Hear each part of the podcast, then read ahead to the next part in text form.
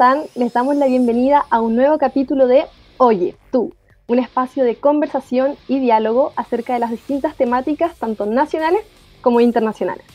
Y bueno, esta ha sido una semana en la que nos vamos a dedicar hoy precisamente al ámbito nacional, eh, más bien en el ámbito de la economía. Esto porque ya lo anunciaba esta mañana el diario financiero, de que el cuarto retiro y el IFE van a marcar lo que es la agenda del Congreso esta semana. Así también se va a estar discutiendo distintos temas como las asignaciones y por tanto creemos que es de suma contingencia que hablemos de estos temas. Como siempre me va a estar acompañando la Pili. Hola Pili, ¿cómo estás? Hola Trini, muy bien, ¿y tú?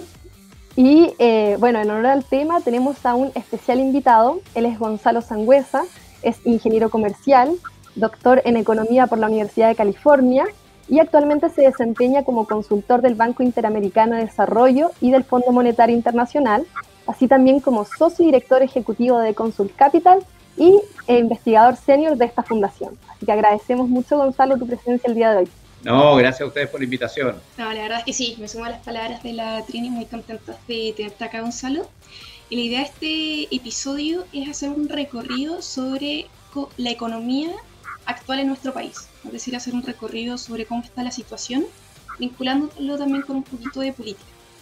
Entonces sabemos que llevamos un mes de la, del funcionamiento de la Convención Constitucional y antes de referirnos a los vistos que se han producido acá, respecto a un tema súper importante que es el Banco Central, es preguntarte qué es el Banco Central y para qué sirve este, de manera obviamente súper resumida para las personas acá que nos están escuchando.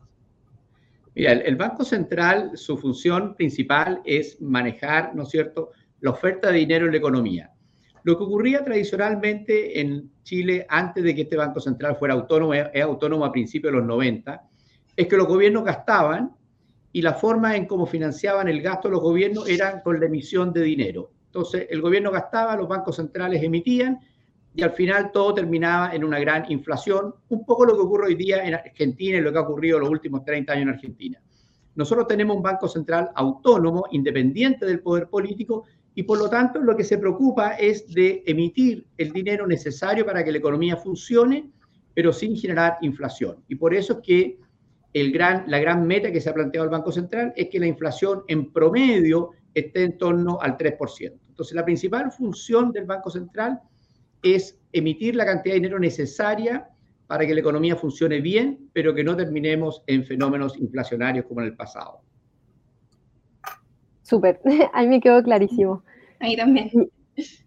Y bueno, en ese sentido, eh, Gonzalo, hemos visto eh, durante estos días que hay una gran visión económica estatista por parte de los convencionales y entre ellos ha llamado bastante la atención uno de los dichos de eh, Elisa Loncón, quien hablaba de un banco central plurinacional. ¿qué, ¿Qué te parece a ti esa opinión?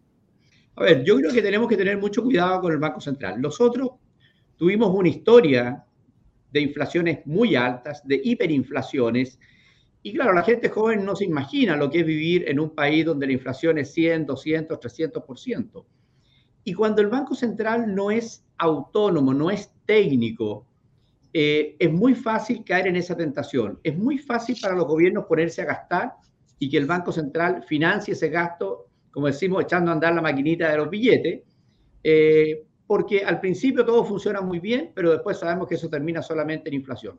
Entonces, tenemos que tener mucho cuidado con un Banco Central que ha funcionado muy bien ya los últimos 30 años eh, como te decía, es autónomo del poder político y realmente uno dice, ¿por qué se ha funcionado tan bien? Le queremos hacer algún cambio. Hemos logrado controlar la inflación, hemos logrado tener un sistema financiero estable. Han habido varias crisis internacionales en los últimos 30 años y el sistema financiero chileno ha funcionado bien y todo eso es gracias a un banco central técnico e independiente. Y yo creo que tenemos que mantenerlo así. ¿Y qué pasaría, Gonzalo, si es que cambiamos esta versión y el Banco Central empieza a ser más identitario que técnico? Aparte de que la inflación eh, se dispara, ¿qué consecuencias le traería esto a la gente en concreto? A la gente, mira, el pequeño empresario hoy día sabe que los precios van a subir en promedio en un año 3%. Por lo tanto, sabe cuánto tiene que subir él sus precios, sabe cuánto le tiene que pagar más a sus proveedores, sabe cuánto tiene que subir sus salarios. Cuando la inflación se desancla, cuando la inflación es 100, 200, 300%, él le tiene que dedicar mucho tiempo a ver cuáles son los precios que tienen que cobrar, porque cuando los precios están todos moviendo, se le suben los costos, le suben los salarios, pierde mucho tiempo en eso. Pero lo más grave es la familia, porque si una inflación es de 100%, entonces la familia recibe su ingreso el primer día del mes y tiene que ir a comprar qué para poder, tiene que comprar todo lo que necesita ese mismo día, porque si no, a fin de mes la plata no le va a alcanzar, le va a alcanzar para la mitad o para un tercio.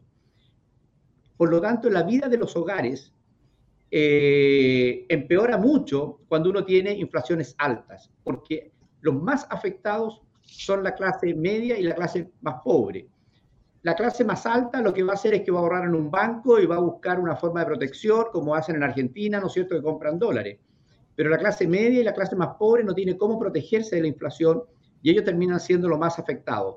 Trabajan para comprar una cantidad de bienes y si no las compran el mismo día que les pagan, ya a fin de mes no les alcanza para eso. Entonces, el fenómeno de la inflación es un flagelo muy fuerte para la clase media y para la clase más pobre. Ahí ya tenemos a Dani García, que es un fanático de nosotras. Está todo el episodio. Un saludo. Claro, él habla de que el rol del Banco Central es controlar la masa monetaria y la tasa de interés. ¿Es tan así, Gonzalo? Bueno, esa es la forma como él instrumentaliza, ¿no es cierto? Esta, él lo que tiene que hacer, ¿no es cierto?, controlar la cantidad de dinero que necesita la economía, que es una, una medición en la masa monetaria, eh, y el mecanismo que lo hace, que es más técnico, es a través de la tasa de interés de corto plazo.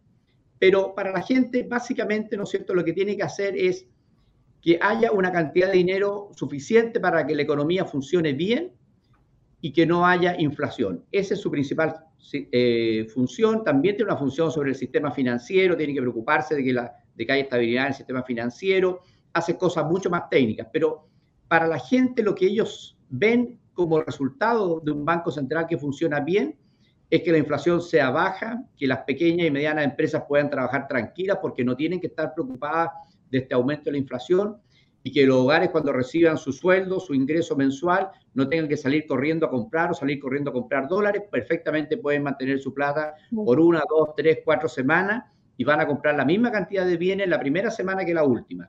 Si viviéramos en Argentina, eso no sería así. El último día del mes que allá alcanza para muy poco la plata y en el pasado en Chile pasaba lo mismo. Cuando tuvimos épocas de inflaciones muy altas, llegamos a tener inflaciones del 300% mensual. Nadie se imagina eso, pero eso fue lo que ocurrió en Chile en el pasado. Entonces, eh, es una gran virtud que tenemos este Banco Central Autónomo y como decía, tenemos que tratar de que se mantenga lo más técnico posible.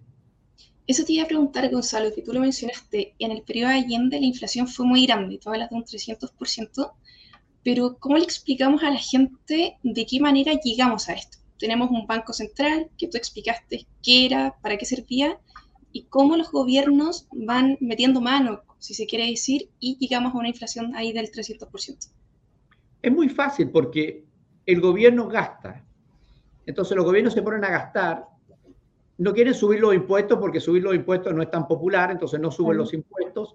Y lo que hacen es que cuando el Banco Central depende también del gobierno, hacen que los gobiernos emitan, aumenten la cantidad de dinero, se la pasen al gobierno para que él financie el gasto. Entonces, es el gasto fiscal y tú, en el fondo, puedes ser muy popular porque aumenta las pensiones, aumenta el gasto en salud, aumenta los salarios de los empleados públicos y todo eso lo financias con inflación. Y al principio nadie se da cuenta, pero después esa, esa mayor emisión, esa mayor emisión de dinero empieza a causar inflación. Y cuando tú estás en esa situación es muy difícil salir. En Argentina todos saben que ese es el problema, pero ningún gobierno ha sido capaz de solucionarlo en los últimos 10 años. No han sido capaces de ajustar el gasto fiscal, para poder reducir la inflación y que el país pueda volver a vivir en situaciones más normales. Entonces, cuando uno entra en esta dinámica, es muy difícil salir. Ahora, esto no es una particularidad de Chile. Esto lo vivieron todos los bancos centrales del mundo. Incluso Alemania pasó por periodos de hiperinflación. Por eso es que a principios de los 90, en el mundo, los bancos centrales empezaron a independizar de los gobiernos. Primero fue el Banco de Nueva Zelanda, después fue el Banco Central de Inglaterra, y así sucesivamente, y en algún momento también Chile adoptó esta misma práctica de hacer su Banco Central independiente. Y hoy día, la mayoría de los países del mundo o los países desarrollados tienen bancos centrales que son independientes de los gobiernos, porque la tentación es muy grande cuando uno controla el Banco Central. La tentación de los políticos, ¿no es cierto?, de ser más populares, de aumentar el gasto, de mejorar los beneficios para la gente y financiándolos con la emisión, es muy tentador, pero sabemos que en todos los países esto termina muy mal. No, eh, completamente. Y yendo a otro punto, o sea, ya desde que inició la pandemia, sin duda, una de las amenazas que veían los gobiernos en todo el mundo era de qué manera iba a afectar la pandemia a la economía. Y en ese sentido, en Chile se fueron tomando como distintas políticas públicas y eh, esta semana se ha estado discutiendo acerca de un cuarto retiro, incluso se está hablando ya de un retiro del 100%, y por otro lado se está hablando del IFE. Entonces, explicarle a la gente, eh, Gonzalo, qué significa realmente un cuarto retiro, o sea, de qué manera afectaría esto a la, economía en Chile. Mira, una, una, cosa antes, cuando, cuando partió la pandemia, efectivamente fue una situación que nadie se imaginó nunca, porque habían habido algunas pandemias anteriores, pero no habían habido una que obligara a que todo el mundo paralizara. Lo que se habla, ¿no es cierto?, que el año pasado, en el invierno chileno, el mundo estuvo en invernación, en invernación, porque todos estábamos en nuestras casas, nadie estaba produciendo, pero la gente tenía que vivir. Entonces los gobiernos tuvieron que transferir ingresos a los hogares de distintas formas para que pudieran pasar esta situación crítica. Y en el caso chileno se pudo hacer rápidamente porque habíamos acumulado ahorro. Durante 30 años la economía chilena había estado ahorrando y eso le permitió poder enfrentar esta crisis, primero sanitaria, o sea, salir a comprar ventiladores, salir a comprar artículos médicos, salir a comprar vacunas, etcétera, y también poder transferir ingresos. Chile es de los países que más ingresos le ha transferido a sus hogares, porque, como te decía, durante 30 años el país estuvo ahorrando. Pero entre medio de esto se fue mezclando con los retiros, el primer retiro, el segundo retiro, el tercero y el cuarto. Estos retiros son el daño más grande que va a dejar la pandemia a la clase media chilena, porque no solamente le quitó sus ahorros para la vejez, sino que también el mercado de capitales, esas platas que uno acumula en los fondos de pensiones, cuando uno empieza a ahorrar a los 25 años, cuando ustedes, como ustedes, que son muy jóvenes, empiezan a ahorrar en un fondo de pensión, el fondo de pensión sabe que esa tiene que hacer trabajar esa plata por los próximos 30, 40 años, porque ustedes la van a necesitar cuando se jubilen. ¿Y qué se hace con esos fondos? Una de las cosas que se hace, se financia la vivienda de las personas. Se canalizan esos fondos a través del sistema financiero y terminan financiando la vivienda de los chilenos. Por eso que en Chile el único país en Latinoamérica donde uno se puede comprar una casa, por ejemplo, a 30 años plazo y pagar, ¿no es cierto?, en cómodas cuotas la vivienda. En otros países hay que comprársela al contado o hay que comprársela a plazos muy cortos, muy difícil acceder a la casa propia. En Chile, una de las formas que se ha podido acceder a la casa propia es porque existen estos ahorros previsionales que son de largo plazo. Entonces, estos retiros han causado un daño enorme, primero en dejar a la gente sin ahorros para la vejez, y segundo, al destruir el ahorro de largo plazo en Chile, mucha gente en el futuro le va a costar mucho más, por ejemplo, acceder a la casa propia. Por lo tanto, es una muy mala política pública la que quieren hacer ahora con el cuarto retiro, porque realmente seguir profundizando un daño que le han hecho a la economía, que yo creo que va a ser irreparable, yo creo que va a costar mucho reparar ese daño que están haciendo. Lamentablemente la gente no se da cuenta, porque lo va a vivir cuando tenga que pensionarse y no tenga los ingresos. Y confiar que el Estado le va a resolver los problemas a todas las personas no es creíble. No ocurrió en Grecia, por ejemplo, en que se hizo esa promesa y al final terminaron con una gran deuda y el Estado quebrado. Y en la mayoría de los países europeos ustedes han visto que el Estado ha tenido que cambiar el contrato social, decirle a la gente que se va a jubilar más tarde, decirle a la gente que se va a jubilar con una pensión menor, porque es imposible para el Estado hacerse cargo de todas las pensiones de los chilenos. Por eso era tan importante que la gente tuviera ahorros para su vejez. Y lo que han hecho con el primero, segundo, tercero y ahora discutiendo el cuarto retiro es terminar con esos ahorros de largo plazo que tenían las personas. Claro. Acá hay una pregunta, solo en el chat que dice así. 77, o sea, es un comentario, la verdad, pero la idea es poder sacar alguna reflexión de esto. 77% de los afiliados hombres tienen menos de 50 millones de pesos y que a la hora de jubilarse recibirán menos de 200 mil pesos. Esto pasa solo en Chile. A ver, eh, no es cierto que pasa solo en Chile, o sea, depende con qué país uno se compare. pero estamos todos de acuerdo que son pensiones bajas. Lo importante de eso es que el gobierno tiene mecanismos para suplir esa diferencia y eso se ha ido aumentando en el tiempo. Por ejemplo, antes del 2008 las personas que no habían ahorrado en el sistema de pensiones no tenían pensión. Y hoy día existe una pensión básica solidaria del orden de 170 mil pesos. Y hoy día existe un aporte adicional que hace el Estado que se llama el aporte previsional solidario, ¿no es cierto? Que tiene un máximo de una pensión de 500, alrededor de 500 mil pesos y entre los 177 mil que jubilaría una persona y los 500 mil el Estado le hace un aporte para que mejore esa pensión. Lo que ocurre es que si yo le saco el ahorro a las personas, el aporte que va a tener que hacer el Estado va a ser mucho mayor y eso no va a haber financiamiento. Entonces, es cierto de que el problema que tiene el sistema previsional chileno es que la gente cotiza durante muy pocos años. El sistema está hecho para cotizar durante 30, 40 años. Si uno empieza a trabajar a los 25 años y termina a los 65, son 40 años. Yo le pregunto, ¿cuántas personas realmente tienen cotizaciones por 40 años? ¿Cuántas personas tienen cotizaciones por 30 años? Entonces, lo que se llaman las lagunas previsionales, o sea, la gente no cotizó todos los años, probablemente porque no estuvo empleada, hay distintas razones. Entonces, el sistema previsional no puede darle una pensión alta a una persona que en promedio terminó cotizando durante 15, 20, 25 años, porque en realidad está diseñado para muchos más años de cotización.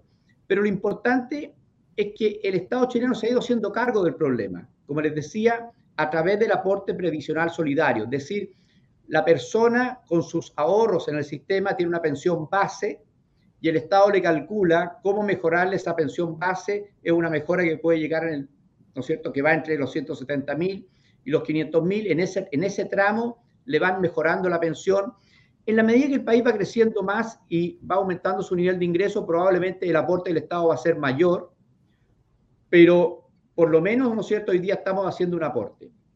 Y aquí es muy importante, nosotros la tasa de cotización es 10%, o sea, lo que cotizamos para la vejez es muy poco.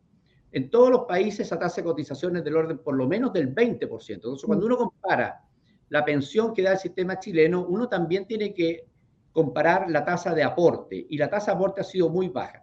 ¿Ustedes saben cuándo fue la primera vez que se armó una comisión por parte del gobierno y esa comisión recomendó subir la tasa de cotización? Fue el año 2006. Han pasado más de 15 años en que las comisiones técnicas, los expertos previsionales le han dicho a los gobiernos, haga un proyecto de ley y aumente la tasa de cotización. ¿Por qué? Porque la gente está viviendo más años y si yo estoy viviendo más años, la jubilación me tiene que durar más años. Entonces, la única forma es que tengo que aumentar. Pero ¿por qué no lo hacen? Porque eso no es popular. Porque no es popular aumentar la tasa de cotización porque o la pagan los cotizantes, ¿no es cierto? Y sienten que reciben un salario más bajo, o la pagan las empresas. Entonces, hace más de 15 años que los técnicos hemos dicho, mire, esta es una, una parte de la solución y esa solución no se implementa. Entonces, cuando uno evalúa el sistema previsional chileno por el monto de la pensión, la pregunta que hay que hacerse es, ¿cuántos años cotizó esa persona que tiene una jubilación baja? ¿Qué tasa de cotización tuvo? Y nos vamos a dar cuenta que ahí está el problema. El problema no son los fondos de pensiones. Los fondos de pensiones han funcionado bien. El problema es que tenemos una tasa de cotización baja y que tenemos muy pocos años de cotización en promedio los chilenos.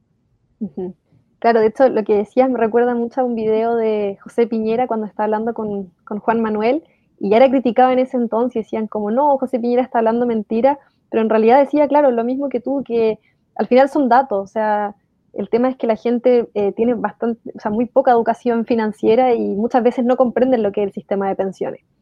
Y Mira, que en estas comisiones transversales que han hecho los, distintos gobiernos, han hecho las mismas recomendaciones, y como te decía, hace muchos años, lo que pasa es que hay que tener liderazgo político para poder hacer cosas que a veces no son tan populares. Eh, entonces, al final nos ponemos siempre de acuerdo en cómo mejorar la pensión básica solidaria y aumentar la cobertura y aumentar el monto, pero las cosas que son trabajo, que es tener que aumentar la cotización y tener que darle más parte de mi salario hoy para ahorro futuro, eh, esas cosas, o mejorar el mercado laboral, por ejemplo, la pregunta es ¿por qué la gente cotiza tan pocos años? ¿Cuál es el problema del mercado laboral? Esa solución es más compleja y los gobiernos no atacan ese problema. Entonces, lo más fácil es echar la culpa a la AFP. Pero ahí no está el problema. Da lo mismo quién sea el que administre los fondos. El problema no está ahí. El problema está en que los chilenos cotizamos pocos años y en que tenemos una tasa de cotización muy baja. Claro, igual el tema de la gente informal, o sea, gran parte de los chilenos trabaja de manera informal, entonces ni siquiera cotiza durante muchos años. Pero vinculado a eso, Trini y Gonzalo, ustedes comentaron en su momento que el 10% de cotización es muy poco. Pero ¿cómo lo hacemos con las personas que ganan el sueldo mínimo? Por ejemplo, eh, pedirles un 20% de cotización. ¿Cómo barajamos, por un lado, estas personas que no les alcanza para cubrir las necesidades básicas de ellos y su familia? Y por otro lado, la necesidad de una cotización eh, de un porcentaje más alto. Mira, es una muy buena pregunta porque todos estos cambios no se pueden hacer de la noche a la mañana. Tú no puedes decir, ya, mañana entonces todos cotizamos el 20% o sea, no nos alcanza el sueldo. Si todos vivimos de nuestros ingresos y, mañana nos dicen, no, nos van a sacar 10% más de los ingresos, nadie puede vivir. No puede vivir la persona que gana el mínimo ni el ingreso medio, porque todo el mundo se organizó para vivir en base a su ingreso. Entonces, estos cambios tienen que ser graduales en el tiempo, de tal manera de que la economía se vaya adaptando a este cambio. Por eso es que se propone, por ejemplo, que aumente medio por ciento por año. Entonces, tú te demoras un tiempo, pero al final llegas a donde tienes que llegar. Y en el intertanto, el Estado puede ir supliendo esa diferencia. Pero necesitamos partir, y podríamos haber partido hace 15 años, eh, porque no lo vamos a poder resolver de la noche a la mañana. Vamos a tener que hacer este cambio en forma gradual para no terminar empeorando, ¿no es cierto?, la situación laboral. Y después está el tema de la formalización de muchas empresas. Tenemos que generar los incentivos para que las empresas se formalicen y los trabajadores de esas empresas entonces tengan contrato y paguen sus eh, cotizaciones previsionales. Hay que generar los incentivos, también hay que generar, ¿no es cierto?, los controles de tal manera de que eso ocurra. No puede ser que uno tenga un sistema informal tan grande en la economía chilena. Realmente eso es un daño enorme a los trabajadores porque cuando llega su edad de jubilación o cuando tienen que enfrentar una enfermedad, realmente, o yo lo quiero, ¿no es cierto?, pero el fallecimiento, esas familias quedan completamente desprotegidas. Entonces, de nuevo, son soluciones mucho más difíciles, eh, pero tenemos que partir y no hemos partido lamentablemente. Y ya eh, proyectándonos a que el cuarto retiro sea aprobado, lamentablemente, eh, ¿qué lo que, o sea, Max Montana pregunta, ¿cómo prevés que sería el escenario de las aseguradoras con estos sucesivos retiros del 10%? Si es que además se aprobara ahora un cuarto retiro. Ah, yo espero que no se, no se apruebe. La verdad es que ya hay 5 millones de personas, o sea, la gente que más necesita no tiene fondos. Segundo, el Estado ha estado entregando eh, el ingreso familiar de emergencia para que las personas no tengan necesidad, ¿no es cierto?, de presionar por ese cuarto retiro. Así que yo tengo la esperanza, digamos, de que nuestros parlamentarios razonen y no se produzca el cuarto retiro. El principal, uno de los tantos problemas que tiene el cuarto retiro es que si tú eres un administrador de fondos en, una, en una AFP y tú dices, me sacaron una vez, dos, tres, cuatro, entonces pueden haber más retiros. Entonces, ¿qué hago yo con los fondos? Los tengo que tener guardados en un cajón, porque no sé si mañana me los van a venir a pedir. Y la plata de los trabajadores, en vez de estar trabajando, porque fíjate que cuando un trabajador se jubila y ha, y ha cotizado durante 30 años, el 70% más o menos es ganancia de la plata que trabajó, solamente un 30% de su aporte, son números gruesos. Gran parte de lo que él tiene al final de su, de su carrera, ¿no es cierto?, de trabajo, son la rentabilidad que tuvo. Pero para eso las AFP tienen que poner a trabajar esos recursos.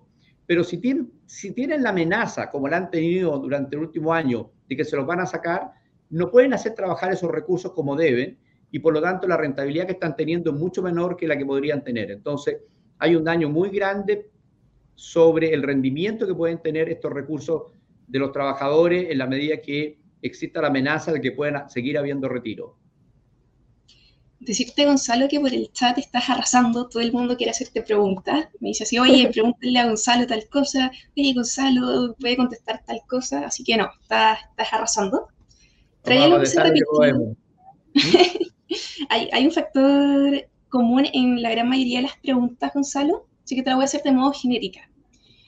Eh, es una, primero, ¿qué es el sistema de reparto? Y segundo, ¿qué consecuencias positivas o negativas tendría el sistema de reparto si se instaura en nuestro país?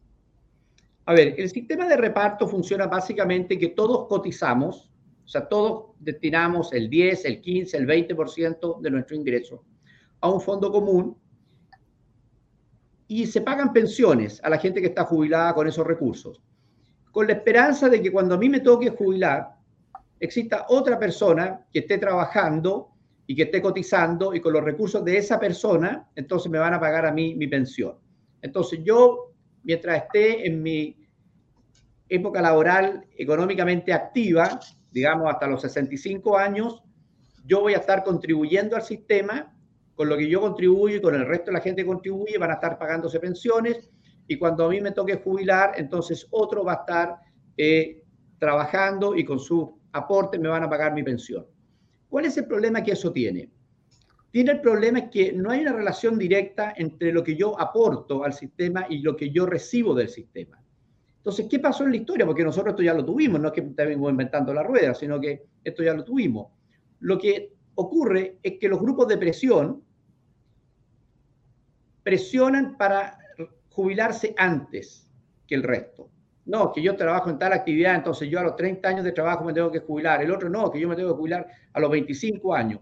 Entonces, dependiendo de la presión política que ejerce un grupo, las condiciones con las que se jubilan son distintos. Y habían grupos que se jubilaban con muy poca edad de trabajar. Y lo mismo pasa de cuánto, a cuánto recibo. Entonces, hay una presión, ¿no es cierto?, en los distintos grupos por cuánto van a recibir. Y por otro lado, la población se va envejeciendo, entonces cada vez la proporción de la población que está trabajando respecto a la población que va a estar recibiendo pensión es menor. Entonces el esfuerzo que tienen que hacer los que están trabajando para poder pagar las pensiones de los que están jubilados es cada vez mayor. Entonces al final los sistemas están desfinanciados porque mi jubilación futura se va a pagar con una promesa de que alguien va a estar trabajando y pagando para que yo pueda jubilarme. Entonces, con el envejecimiento de la población, con la presión política para mejorar las pensiones hoy día, para eh, jubilarse en el, menor periodo posible, todo eso genera que los sistemas de reparto terminen desfinanciados. Entonces, después de una generación, la próxima generación, el gobierno dice, no, no tengo los recursos para financiar las pensiones, entonces en realidad la gente ahora va a tener que trabajar más años, ya no va a trabajar hasta los 65, sino que hasta los 70, y ya las pensiones no van a ser tan altas, sino que van a tener que ser más bajas. Entonces es, el, los malos incentivos que tiene el sistema, es lo que hizo que al final fuéramos a estos sistemas que son eh, de, de capitalización individual, en lo cual uno se jubila en función, ¿no es cierto?, de los recursos que uno logró acumular y si uno logró acumular menos recursos de los que sería, ¿no es cierto?, por ejemplo, un nivel de, de, ingresos eh, mínimo, entonces el Estado suple esa diferencia. Pero ya tenemos mucha historia con los sistemas de reparto y los sistemas de reparto todos han tenido el mismo problema. Fuerte presión política para cortar la edad de jubilación, fuerte presión política para subir las pensiones y dejarle el problema a la generación futura.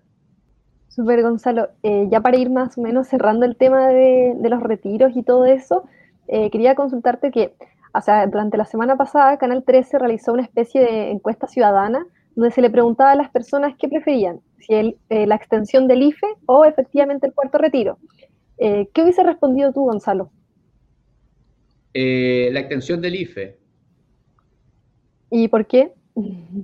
Porque hay 5 millones de personas que no tienen fondos de pensiones. Entonces, todos reciben el IFE, pero si sacan el cuarto retiro, lo más probable es que los que tengan acceso al cuarto retiro sean los que no necesiten necesariamente el cuarto retiro. Claro. Entonces, yo quiero que se hace una encuesta, todos van a querer el IFE. ¿Ya estás de acuerdo con el IFE, Gonzalo? A ver, eh, yo creo que el IFE es un buen instrumento, sobre todo cuando, cuando el Estado me dice que me quede en mi casa y que no salga a trabajar. O sea, el Estado me obliga a estar encerrado en mi casa sin poder salir a trabajar. Entonces, el IFE es un buen instrumento porque la gente tiene que seguir viviendo, tiene que alimentarse, tiene que pagar los servicios básicos, etc. Entonces, en esta situación tan especial como fue el COVID, sin lugar a, duda, el IFE fue una buena solución. Ahora viene una etapa distinta, porque ya el Estado no me está diciendo que me quede en la casa. En algunas partes sí, en algunas partes con restricciones, cuando, por ejemplo, mientras exista toque de queda, claramente los restaurantes no pueden funcionar con normalidad. Entonces, mucha gente que trabaja en el sector de restaurantes no puede trabajar porque los restaurantes están trabajando, como decimos en Chile, a media máquina, entonces no están contratando a toda la gente. Lo mismo pasa con el comercio, etc. Entonces, ahora tenemos un desafío, que es hacer una transición desde la situación en que le decíamos a la gente, quédese en su casa, no salga a trabajar, ahora le, le estamos diciendo a la gente, salga a trabajar, pero no todos están encontrando trabajo. Hay 850 mil personas que estaba trabajando antes de la pandemia que ahora no tiene trabajo. Entonces, tenemos que generar un IFE, pero más inteligente, que genere el incentivo para que esas personas vuelvan a ser contratadas y entonces vuelvan a su vida laboral. La gente al final, todos sabemos que lo que necesita es un empleo más permanente. La gente sabe que con ayuda del gobierno puede vivir un tiempo, pero que los recursos se le van a acabar al gobierno. Así que esa gente que está feliz recibiendo el, IFE porque la obligaron a quedarse en su casa, lo que va a preferir ahora es que la ayuden a encontrar un empleo. Entonces, esos mismos recursos hay que gastarlos de una manera más inteligente para generar ese incentivo para que alguien contrate a esa persona y esa persona entonces ya normalice su vida. Y dejar recursos para cuando tengamos de nuevo que volver a cerrar. Porque nadie sabe qué va a pasar con la pandemia el próximo año. Nadie sabe cómo va a evolucionar.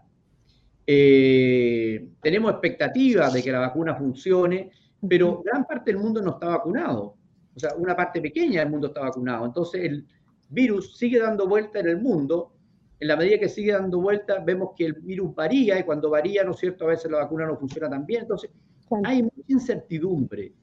No podemos gastarnos todos los recursos de aquí a fin de año. Tenemos que pensar que a lo mejor el próximo año también se requieran recursos para ayudar a las familias. Por lo tanto, yo creo que en el último trimestre de este año, que es lo que se está discutiendo, deberíamos tener un IFE más focalizado en aquellas personas que no han logrado volver a trabajar, esos 850 mil trabajadores, y generar un mecanismo para incentivar, ¿no es cierto?, a que las empresas los contraten.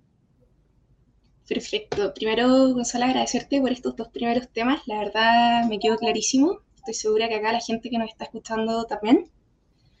Sabemos que la economía es una disciplina no tan fácil, es un poco técnica, mucho número, pero todo súper claro. Antes de llevarte al tercer tema, Gonzalo, acá contarle a la gente que nos está escuchando que en aproximadamente 15 minutos tenemos a otro invitado, él es un convencional, no voy a decir más, ahí la dejo. Ahí vamos a estar conversando los cuatro también junto con Gonzalo. Ahora sí, Gonzalo, te quiero llevar al tercer tema, que es el IMASEC. Este es el índice mensual de actividad económica. Y respecto a este tema te queremos hacer varias preguntas, pero antes, por supuesto, si tú le pudieras explicar a la gente en palabras sencillas, que lo haces muy bien, la verdad, a mí me queda clarísimo, ¿qué es esto? Mira, nosotros a través del Banco Central medimos todos los meses toda la actividad económica. ¿Cuánto pan produce una panadería y cuánto el valor de eso, cuánto se produce en servicios médicos por atenciones médicas, cuánto se produce en educación, cuánto vende el comercio y el aporte del comercio.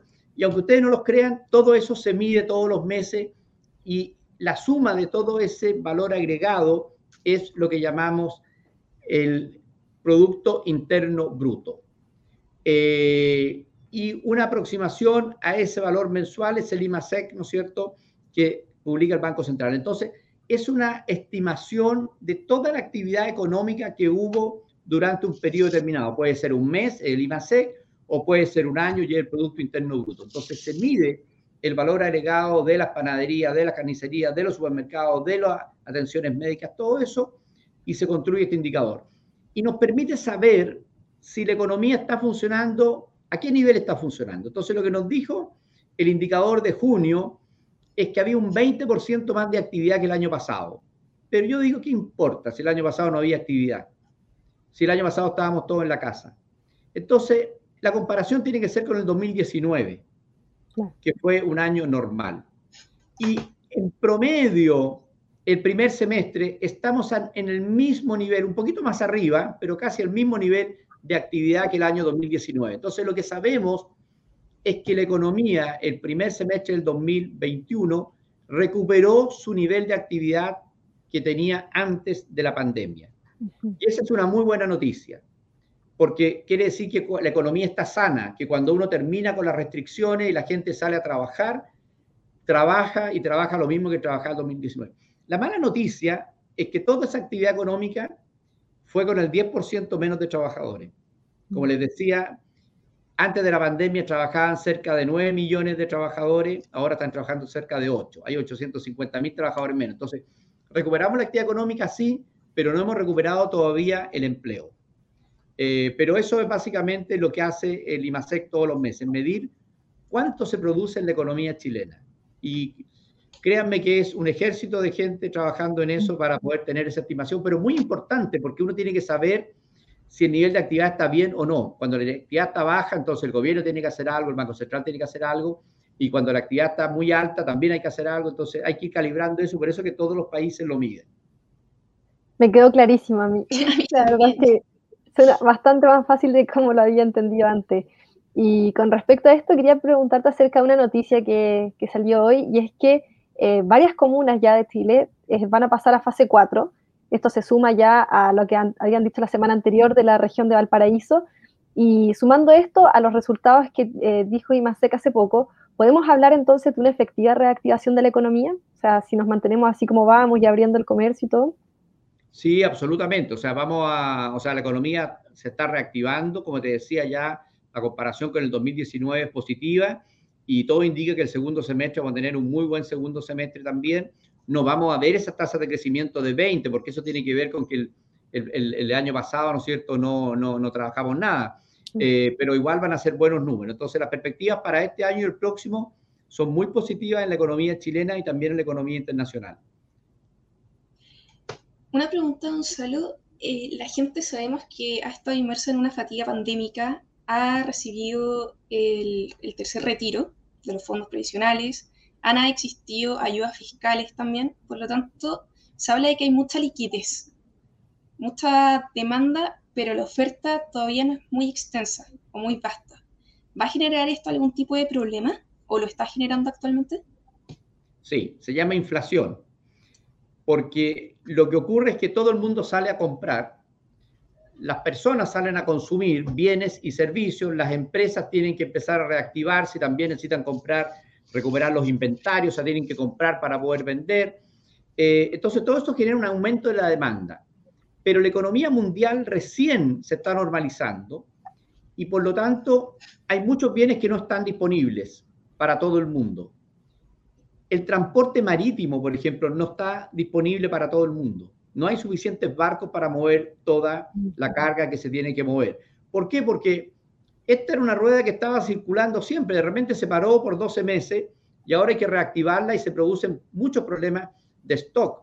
Entonces, ustedes han visto en las noticias, ¿no es cierto?, que los autos están listos, pero no, hay chip. Entonces, la parte de los chips está atrasado y si, no le ponemos el chip al auto, el auto no, no, funciona. Eh, entonces, lo que se llama la cadena productiva, la cadena de valor. Tiene que funcionar todo bien para que tengamos el bien final. Y hay partes que todavía no están funcionando tan bien, todavía hay países que tienen restricciones. Eh, entonces la gente sale a consumir, sale a gastar, pero no están los bienes y los precios empiezan a subir. Y eso es lo que hemos estado viendo en el último tiempo. Los fletes marítimos se han multiplicado por tres o cinco su valor. Ustedes se imaginan lo que es eso, pagar por un flete tres o cinco veces más bueno, porque no hay barcos disponibles para mover las cargas que hay que mover. Eh, y todo eso se va a demorar un tiempo. Entonces, en, los próximos 12 meses, probablemente una de las cosas que va a estar pasando es que vamos a ver que los precios van a estar subiendo porque hay demanda, pero no hay oferta. Después de 12 meses, todo esto ya debería empezar a normalizarse, pero queda un periodo, por lo menos de unos 12 meses, en que vamos a tener este problema. Claro. Por eso se dice que los autos van a estar caros, por ejemplo, y hartas cosas compradas en el extranjero. O sea, los autos es el ejemplo tal vez más gráfico, ¿no es cierto? La gente salió a comprarse un auto, eh, entre otras razones, porque como también la pandemia se supone que se contagia más en el transporte público, entonces la gente está más asustada, entonces más gente quiere auto. Eh, para proteger su salud, muchos, y no hay auto. Y para producir autos se necesita producir acero, neumáticos, chips, toda una cadena productiva hacia atrás. Se tiene que normalizar toda la cadena. Falta que, si falta un elemento de esa cadena, el auto no puede estar listo. Eh, y como te decía, eso va a tomar bastante tiempo. Eh, pero eso pasa en todos los otros sectores. O sea, tú hablas con cualquier empresa y le preguntas si tiene todo lo que necesita para producir y en la cantidad que quiere y te va a decir que no, que le falta esto, esto, esto y esto. De hecho, la inflación a nivel nacional en julio creció un 0,8%, y acá vincularlo al primer tema que estábamos hablando con respecto al Banco Central. Muchos han hablado de que el Banco Central algo tiene que hacer por el incremento de la inflación, pero ¿qué puede hacer el Banco Central? ¿O qué debería por lo menos hacer? Mira, cuando la inflación es por un aumento del gasto, es muy fácil. Tú subes la tasa de interés, disminuye el gasto y controla la inflación. Cuando la inflación sube porque hay un problema de oferta, no es tan fácil. El típico caso de oferta es cuando sube el precio del petróleo. Si sube el precio del petróleo, sabemos que suben todos los productos porque todo lleva de alguna manera energía eh, y no es tan evidente que haya que subir la tasa de interés porque ya eso por sí es restrictivo. Entonces el Banco Central está en un lindo problema y es esperar 12 meses que todo se normalice y baje la inflación, lo que dijo que iba a hacer el Banco Central de Estados Unidos, Banco Central de Estados Unidos dijo que este es un problema transitorio y por lo tanto no me voy a apurar subiendo las tasas de interés, voy a estar monitoreando qué pasa con esto y tengo la expectativa de que esto se va a resolver solo porque cuando se normalice la cadena productiva, los precios ya no van a seguir subiendo. O lo que hace el Banco Central de Chile que dice no voy a esperar tanto y ya empezó a subir la tasa de interés. Eh, yo creo que es una situación difícil porque hay argumentos para los dos lados yo preferiría que el Banco Central esperara un poco más y viera la evolución de esto y no apurarse con los aumentos de tasa de interés. Porque como te decía, no tiene tanto que ver, creo yo, con un aumento de gasto, tiene mucho más que ver con un problema de oferta, de que no hay oferta de bienes para poder satisfacer la demanda. Pero eso puede ser transitorio y puede ser que en seis meses más eso se empiece a resolver y no había para qué subir la tasa tan rápido. Claro. Eh, bueno, ya en honor al tiempo, debido a que va a llegar eh, Eduardo en un momento, quería hacer una última pregunta que en realidad la dijeron en los comentarios, y es acerca de si la Convención Constitucional ha producido realmente incertidumbre en cuanto a la inversión extranjera en este último año. Difícil saberlo. Yo, yo creo que no, porque no, no, no se ha discutido nada sustancial. O sea, uno lo que entiende es que todavía estamos en un periodo de instalación, eh, por lo tanto, no hay nueva información respecto a la que teníamos hace tres, cuatro meses atrás. Eh, tenemos que esperar que, las comisiones que ya se están formando empiecen a funcionar y una vez que se empiecen a discutir los temas, yo creo que ahí vamos a ver eh, qué pasa con, con, la incertidumbre tanto para los inversionistas nacionales como para los inversionistas extranjeros. Eh, pero hoy día yo por lo menos no he visto nada concreto sustancial de la convención que a uno lo pueda hacer estar más preocupado o menos preocupado. Lo que uno ha visto es que es una discusión netamente respecto a la instalación de la, de la, de la convención.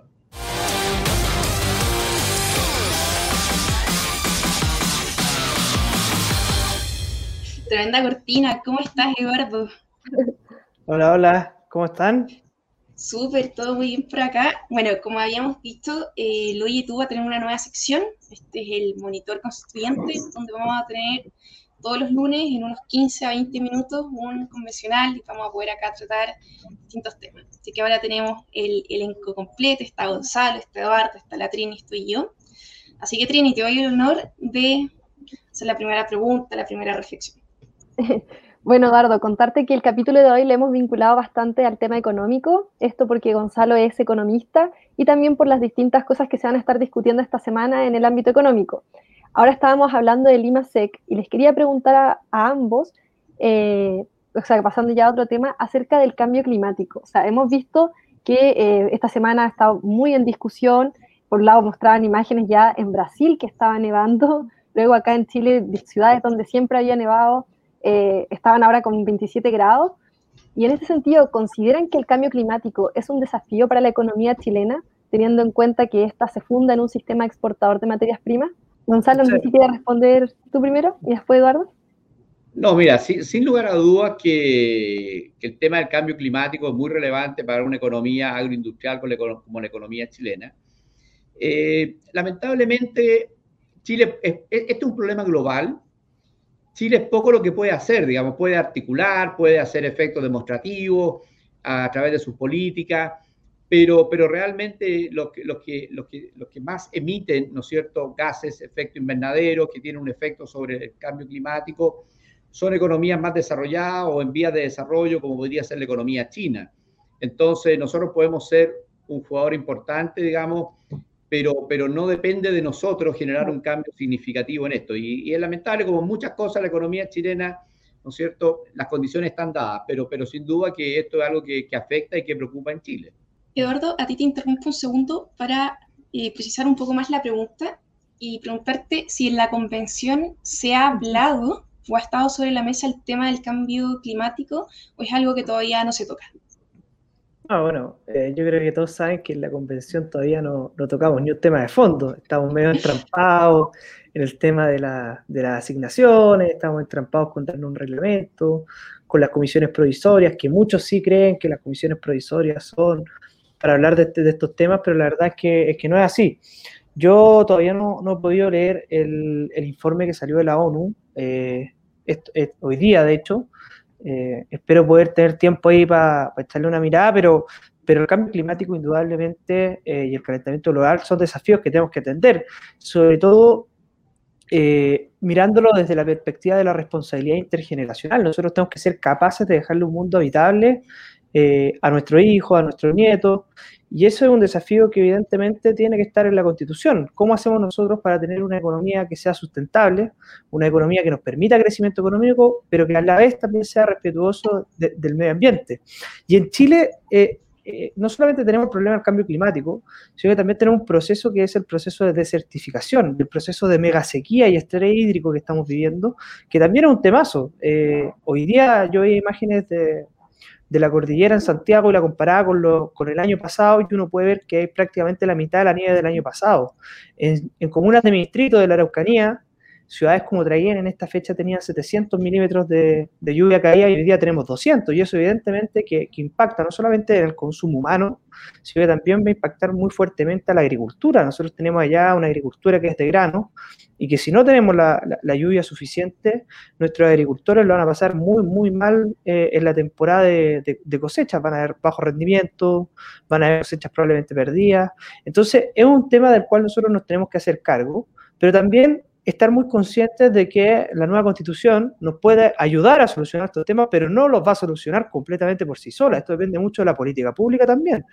Eh, nosotros por establecer el derecho humano al consumo del agua, no vamos a hacer que llueva una gota más de agua en nuestro país. Pues. Entonces, hay algunos que creen que estos temas se solucionan mágicamente eh, eliminando los derechos de agua o poniendo algo en la Constitución. Yo creo que, ese no es el camino. Nosotros tenemos que tener una Constitución que nos ayude a solucionar estos temas, pero también tiene que ir muy de la mano en la política pública. Hoy día hay mucha agua en nuestro país que termina en el mar. No, hemos generado la infraestructura hídrica para hacer frente a, a estos cambios climáticos. Y, y sobre todo en ciudades también, si estamos viendo un proceso de sequía, me parece ilógico, eh, sobre todo en zonas que van a ser de mucho estrés como Santiago, me parece ilógico que Santiago siga creciendo. Pero la verdad, y sigue creciendo más todavía. Entonces tenemos una ciudad de 70 millones de habitantes eh, donde probablemente vamos a tener los problemas de agua más grandes de, de, todo el país. Y después, si uno mira también desde la perspectiva de la centralización gigante que hay en nuestro país, uno mira que la cuenca del Maipo es donde se produce el 54% del PIB. Entonces, eh, este problema son, son, varias aristas, porque está la centralización, está el cambio climático, pero también tenemos que eh, generar buenas políticas públicas y anticiparnos a lo que se nos va a venir de acá a 20, 30 años claro. más varios factores. Acá tenemos la gracia en este programa que vamos a poder preguntarle tanto a Gonzalo como a Eduardo, que son, uno está dentro de la convención, el otro está afuera, pero la pregunta es la misma, solamente que con distinto enfoque, en el sentido que, como decía, uno está dentro, el otro está afuera. A este primer mes y un poquito más de funcionamiento de la convención, ¿cuál es su diagnóstico? Y acá parto contigo, Eduardo, primero, que lo ves viviéndolo desde adentro, en el hemiciclo, y después tú, Gonzalo, como un espectador, tal vez, ¿cómo también das tu diagnóstico? Bueno, la, la, la, convención ha tenido todo, ha tenido cosas buenas, cosas malas y cosas feas. Eh, yo creo que lo, lo, bueno es que hemos logrado eh, avanzar ya en algunas comisiones sobre todo las más importantes como la de reglamento, la de ética, la de presupuesto y administración. Eh, hemos logrado también instalar algunos temas. Eh, logramos que, que, ingresara a la prensa, eh, propusimos el tema de la, de la, jornada laboral de 45 horas. No sé si acuerdan que las primeras semanas trabajábamos como tres días a la semana y eso era algo impresentable. así que se ha avanzado, sí, no al ritmo que nos gustaría, pero, pero algo, se, algo hemos ido avanzando también hay una serie de cosas que, que, que a uno no le gustan o, o, que le llaman profundamente la atención. Lo, primero es eh, tomar conciencia y percatarnos de que Chile va hoy día a una minoría dentro de la convención y que no tenemos ninguna, pero ninguna capacidad de influir eh, dentro de ese espacio, o muy mínima. Eh, por lo tanto, tenemos que generar vínculos con la sociedad civil, tenemos que ver lo que está pasando fuera de la convención también para desde afuera tratar de influir adentro, no desde adentro tratar de influir en la convención porque evidentemente somos, somos una minoría. Y un montón de cosas que uno puede ir viendo con, con respecto a medida que van pasando los días. Eh, se ha dicho, o algunos han tratado de plantear la idea de que acá hay una especie de campaña de desprestigio por parte de la derecha de, del proceso constitucional. Oye, o, nos tratan de, obstruccionistas. Digo, primero, ¿cómo vamos a poder nosotros ser obstruccionistas si no tenemos ningún poder de veto? O sea, esta cosa no depende de nosotros. Y segundo, eh, la campaña de desprestigio muchas veces, la mejor campaña de desprestigio, la hacen estos mismos sectores. O sea, cuando uno ve a la presidenta Loncón eh, que dice que ella tiene, no tiene el estándar de Mandela para llamar a la paz en mi región, pero tiene otro estándar, parece, donde sí puede solicitar el indulto de, personas condenadas por delitos delitos terroristas, incluso en algunos casos, desde el año 2001 en mi región. Entonces, ese doble estándar, el minuto de, condenar la violencia, es, algo de lo feo que hemos visto en la convención. Hemos visto también lo feo eh, y que se va a discutir mañana, que tiene que ver con este auto aumento de las asignaciones. Yo, yo me pregunto, ¿qué trabajador en Chile hoy día puede eh, autoasignarse eh, o auto aumentarse las asignaciones en su trabajo? Ninguno. Y después, más encima, si uno piensa, además de que tenemos esa facultad, no solamente lo hacemos, no solamente nos aumentamos el sueldo, sino que aumentamos, no el sueldo, perdón, las asignaciones, pero lo hacemos con plata a todos los chilenos, entonces son unos privilegios que ningún otro trabajador del país tiene. Eh, vemos también cómo hay una especie de trato discriminatorio entre algunos convencionales de primera y otros de segunda categoría. Eh, lo vemos a raíz de este famoso apart hotel que, tiene, que, se le está arrendando a Francisca Lincolao. Eh, lo vemos también en las normas de uso de la palabra. Por ejemplo, y este es un caso que, sobre todo a, las mujeres puede interesar mucho, porque nosotros votamos normas de paridad en la, en la, conformación de las convenciones, pero curiosamente, a los únicos que no se le aplica la norma de paridad son a los escaños reservados. Entonces, paridad para algunos, pero no para todos, y, y, uno empieza a ver una serie de cosas que con justa razón a la gente que está desde afuera, yo creo que el caso de Gonzalo, hacen ver que, que hay convencionales de primera y segunda categoría. Entonces, yo creo que se ha avanzado, pero han habido muchas cosas muy malas que tenemos que ir enmendando porque si no el riesgo que corremos es que finalmente le estamos quitando legitimidad a este mismo proceso y eso es algo que no nos puede pasar.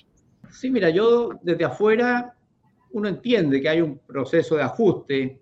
Eh, hay gente que no tenía, muchas de estas personas que están ahí no tenían experiencia política. Yo tengo gran respeto por los políticos, a pesar que son muy criticados, yo creo que yo los veo que trabajan duro, eh, me toca mucho ir al Congreso, trabajar en las comisiones.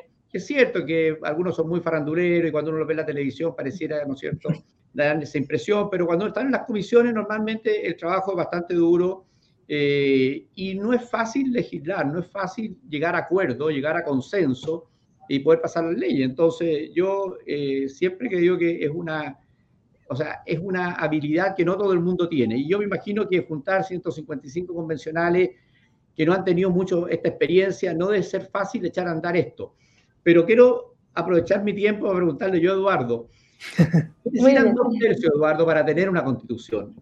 ¿Tú crees que al final vamos a llegar a ese consenso para realmente terminar con una constitución? O sea, ¿se ve al final del camino que va a haber una luz o tú crees que esto es un proceso que se puede terminar entrampando? Mira, yo, eh, el tema de los tercios es bien curioso porque por una parte hay mucha gente que desde afuera nos dice, oye, pero trabajen fuertemente para lograr el tercio institucionalista, que se opone un poco a esto de la asamblea universitaria, ¿cierto? Eh, y tiendan puentes con la gente del colectivo socialista, con, con la gente de la ex concertación, con algunos independientes no neutrales. bueno, la verdad es que si uno ve las votaciones que han habido, por ejemplo, en el, en el tema del indulto, se llegaron a los dos tercios. Y era una declaración política que por donde uno la mirara no tenía mucho sentido. Entonces, hay un tercio que con mucho esfuerzo se puede lograr, que es el tercio institucionalista. Pero ese tercio no nos sirve para proponer ningún tema, nos sirve para evitar algo que sea muy malo solamente. Eh, por lo tanto, yo, yo creo que eh, esta constitución va, va a resultar. Eh, esos dos tercios se van a articular, sobre todo porque a medida que va pasando el tiempo, esta disputa entre el Partido Comunista y el Frente Amplio, que son como los dos polos de hegemonía, ¿cierto? El Partido Comunista lista al pueblo y el Frente Amplio por el otro lado, eh, hoy día están muy peleados por, por, la primaria, por los roces que deja esto, pero cuando ya se empieza a acercar la presidencial, cuando se empieza a acercar la parlamentaria, estos roces van a dejar de estar de lado y evidentemente que van a poder llegar a estos acuerdos que son los, los dos tercios. Entonces, yo creo que vamos a tener un proyecto de constitución, espero que sea dentro del plazo constitucional que nosotros tenemos, espero que sea lo menos malo posible, eh, pero también espero que estos sectores, como le decía muy bien Daniel Stingo, los temas los, ponemos nosotros, y eso es así porque tienen los votos, efectivamente. Pero también ellos tienen la enorme responsabilidad de que el texto que les vayan a proponer a los ciudadanos le haga sentido. Y para eso, eh, yo creo que esto está muy comprobado y lo vimos también en las primarias, Chile no es un país de extremos, Chile es un país de centro.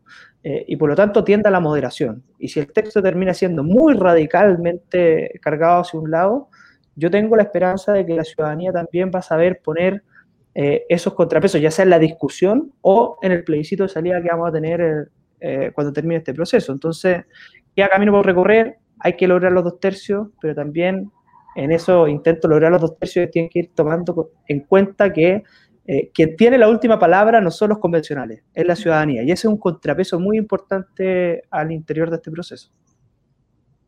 O sea, tenemos esperanza entonces. Yo prefiero ver el vaso medio lleno a verlo medio vacío. Sí. Eh, bueno, Eduardo, yo te quería preguntar acerca de eh, la Araucanía, que tal como tú dices, o sea, fuiste elegido aparte por el Distrito 22 y así como fuiste en, su momento dirigente estudiantil, hoy en día eh, sin duda has liderado lo que es la causa de no más violencia en la Araucanía y eh, has utilizado tus redes sociales muchas veces para transparentar la situación que se está dando. Entonces, ya viendo que a final de año vienen las elecciones presidenciales, ¿cuál crees tú que es realmente las medidas que deben tomar como alguien que viene de allá? ¿Qué es lo que realmente debiese hacer el próximo presidente de Chile? Bueno, eh, yo creo que lo primero que tiene que hacer el próximo presidente de Chile es condenar la violencia de estos grupos radicalizados y terroristas que actúan en la región. Uno ve, mira la encuesta o pregunta en la zona a la gente y, el 72, el 80% de las personas en Chile cree que lo que hay en la Araucanía es terrorismo. Eh, sin embargo, vemos que los sectores políticos hoy día representados en la convención no se atreven a, decirlo con todas sus letras.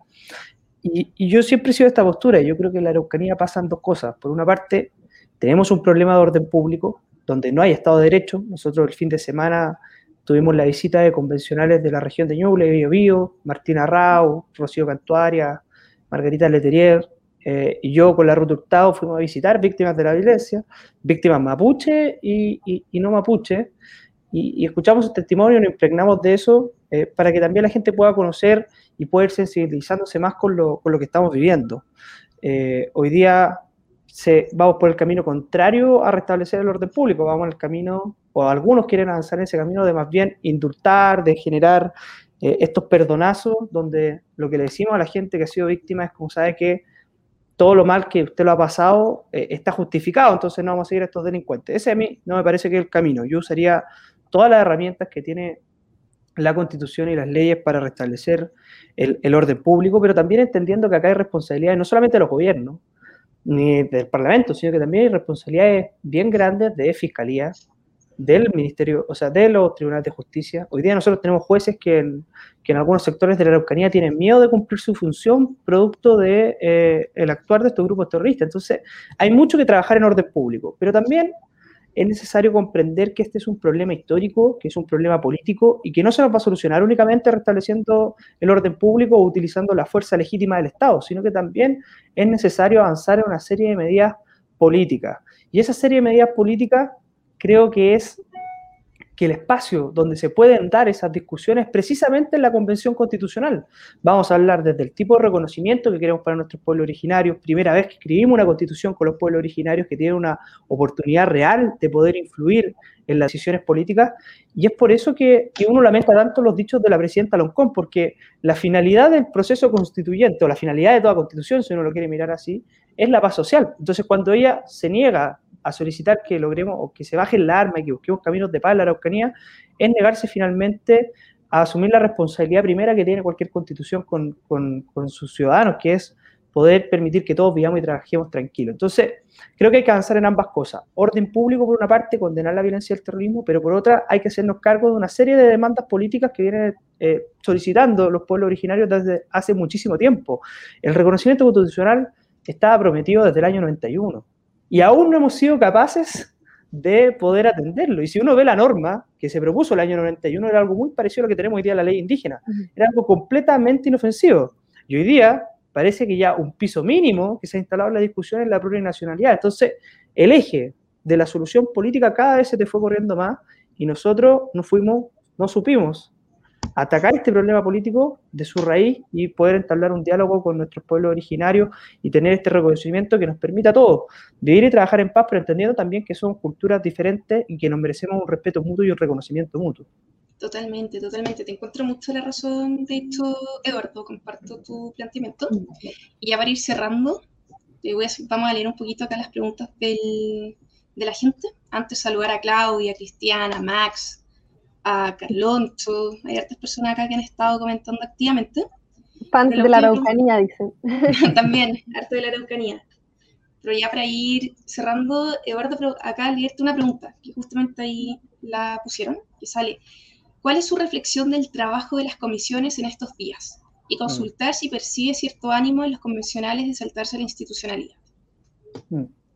Bueno, lo primero que yo le, diría ahí a, Max es que eh, las comisiones, por lo general, hay un mejor ambiente que en el Pleno. En el Pleno uno muchas veces eh, da un discurso pensando en lo que le va a decir a la gente afuera y no a los colegas. Entonces, el tono del Pleno, de cuando estamos en el 155, es muy distinto al tono que se da en las comisiones. En las comisiones hay un ánimo mucho más colaborativo y por eso las comisiones han ido sacando ya eh, ciertas normas, ciertas propuestas y por lo tanto el trabajo de verdad, la sala de máquinas, como, como le dicen los constitucionalistas, está ahí, en, las comisiones, no en el pleno. El, pleno es, para la galería, es para nuestros votantes, pero la sala de máquinas donde se produce el trabajo real es en las comisiones yo he visto que en, la en las comisiones al menos hay un ánimo mucho más eh, colaborativo. En el pleno te rechaza una norma por venir de Chileamo. En las comisiones aceptan muchas normas, independiente de quien venga, porque saben que hay que avanzar. Entonces, eso, eso es positivo. Y con respecto al ánimo de saltarse la institucionalidad, sí y no. O sea, hay algunas voces que, hace rato que vienen hablando de la necesidad de eliminar los dos tercios, eh, pero también eso va a estar muy, muy ligado a lo que vaya pasando, lamentablemente, desde mi punto de vista, con, con, con la carrera presidencial. O sea, si vemos que probablemente Gabriel Boric tenga la pole position, pues, no, no metamos la pata porque le puede influir a nuestro candidato a presidente. Si vemos que, por, por el contrario, Sebastián Sichel tiene esa posibilidad, bueno, vamos a empezar a ver algunas triquiñuelas ahí para tratar de saltarse un par de reglas del juego. La intención, y esto con esto cierro, que, que sí yo veo y, y me llama profundamente la atención, es un ánimo, no de saltarse la institucionalidad, pero sí de utilizar la institucionalidad para hacer una refundación completa del sistema político y de lo que nosotros conocemos como institucionalidad en Chile. Eh, y eso es complicado porque yo creo que la función de este proceso debería ser más bien reconciliar al país eh, que caer en una visión refundacional del mismo. Y, y, esa visión refundacional muchas veces va ligada o va de la mano con un cierto ánimo revanchista ah, de aquellos grupos que nunca han estado dentro de la institucionalidad. Entonces, como esos grupos han sido históricamente oprimidos desde su punto de vista, hoy día eh, existe eh, una justificación para pasar boleta a los privilegiados de siempre, eh, que a mí me da mucha risa cuando dicen los privilegiados, porque te lo dice gente como Jorge Araiz, que, que, no puede ser más burgués, pero tratan de pintarte el mundo entre blanco y negro. Entonces, yo sí veo ese ánimo, más que de saltarse la institucionalidad, veo un ánimo de algunos de utilizar la institucionalidad para hacer una refundación completa de, de, lo que nosotros conocemos por institucionalidad. Y eso evidentemente tiene muchos peligros y, costos asociados. Claro. Bueno, ahora vamos a pasar a la última parte de este programa que se hace en honor al nombre, que es el momento Oye tú.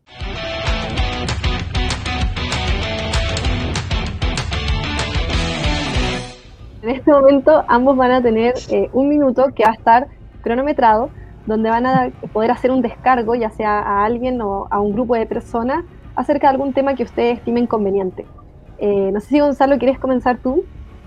Bueno, mira, yo va a ser a los parlamentarios respecto al cuarto retiro. Yo, yo más que, yo haría un llamado, digamos, a reflexionar sobre el daño que le pueden causar a las familias al permitirles tener acceso a los fondos previsionales y dejar más familias sin esos fondos para su vejez. Las familias se van a dar cuenta de esto en 20, en 30 años más y ese es un daño muy grande. Y como les decía también, el daño que le hacen al mercado de capitales chileno. El mercado de capitales es el que permite que la clase media, la clase emergente, tenga acceso a una vivienda a través de un crédito de largo plazo a tasas de interés muy bajas comparado con todo el resto de Latinoamérica. Por lo tanto, yo le haría un llamado a los parlamentarios a reflexionar respecto a las consecuencias que tiene el cuarto retiro y que por esta vez, yo sé que estamos en periodo de elecciones y que puede ser muy popular, pero que por esta vez, digamos, realmente pensemos en el mediano plazo. Muy bien, justo en el tiempo. Eduardo, es tu turno. Oye, eh, mi oye tú es para es mis colegas. Eh, mañana vamos a votar eh, acerca del aumento de las asignaciones.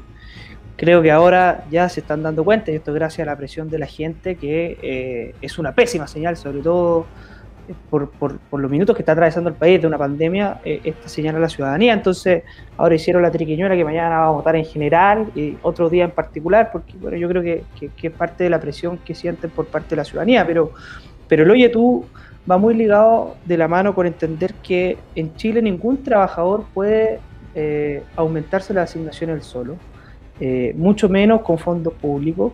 Y, el oye tú, que, creo que es lo más, lo más profundo de toda esta discusión, es que todos nosotros prometimos en nuestras campañas terminar con la vieja política.